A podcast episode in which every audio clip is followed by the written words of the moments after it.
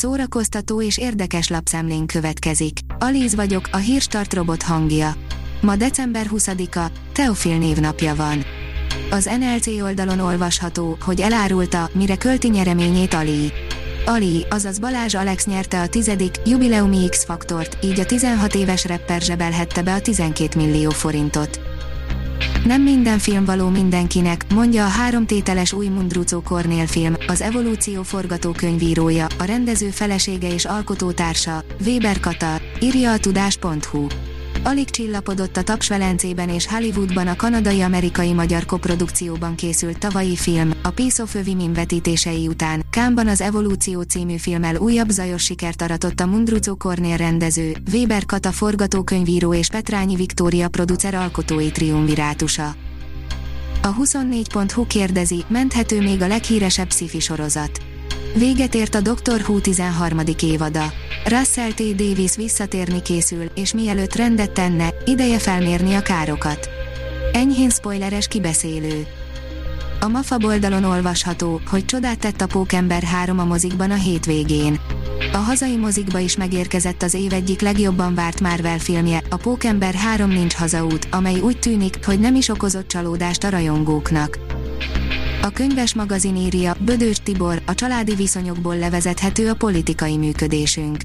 Az életünk maga a gics, bár elsőre merész állításnak tűnik, de ha abból indulunk ki, hogy a közbeszédet nemzetközi szinten is egyre inkább átitató populizmus igazából nem más, mint a politika gicses változata, már nem is vagyunk olyan messze a valóságtól. A szimpatika írja, ha a gyerek kételkedni kezd a karácsonyi csodában. Vajon a Mikulás csempészi a csokit és a virgácsot a csizmánkba? Tényleg a Jézuska rejti az ajándékokat a fa alá. A téli ünnepekhez számos hagyomány kapcsolódik, a kisgyermekes családokban azonban komoly dilemma, mit és hogyan mondjunk el a gyermekeknek. Tom Holland alig várja, hogy édesapa legyen, írja a Noise.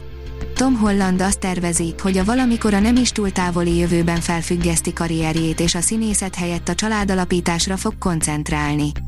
A People magazinnak adott interjújában kiemelte, hat éve fókuszál a karrierjére, szeretne szünetet tartani és kitalálni, mihez kezdjen a filmek világán kívül. A Librarius írja, Kerekes Péter börtönfilmje hozta el a francia kristálynyilat. Szlovákia októberben bejelentette, hogy Kerekes Péter alkotását jelöli Oscar díjra a legjobb nemzetközi film kategóriában. Box Office USA, Pókember egyszerűen letarolta a világot, írja az IGN a pókember nincs hazaút teljesen felülírt minden szabályt, amikhez az utóbbi közel két évben a koronavírus járvány hozzászoktatott minket. A HVG oldalon olvasható, hogy Benedek Miklós szinte elfelejtette szakmáját. Szinte elfelejtette a szakmáját, mert a koronavírus miatt kettő évig nem beszélt a színpadon, ezt mondta a Kossuth Díjas Benedek Miklós az RTL híradónak.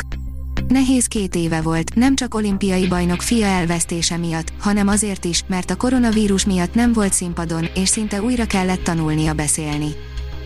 A Fidelio írja, 88 másodperc teljessége, egy készülő portrékötetről. Sokunk életében eljön az a pillanat, kinek előbb, kinek később, amikor rátalálunk valamire, amitől szinte minden értelmet nyer. Szerencsés ember, akit meglegyint ez az érzés, és Fábián Évi fotográfus ilyen. Mi pedig élvezettel nézzük a munkáit, mert meg tudja mutatni a maszk mögötti embert. A Hírstart film, zene és szórakozás híreiből szemléztünk. Ha még több hírt szeretne hallani, kérjük, látogassa meg a podcast.hírstart.hu oldalunkat, vagy keressen minket a Spotify csatornánkon. Az elhangzott hírek teljes terjedelemben elérhetőek weboldalunkon is. Ha weboldalunkon hallgat minket, az egyel korábbi adás lejátszása automatikusan elindul.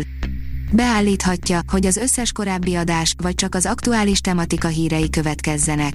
Köszönjük, hogy minket hallgatott!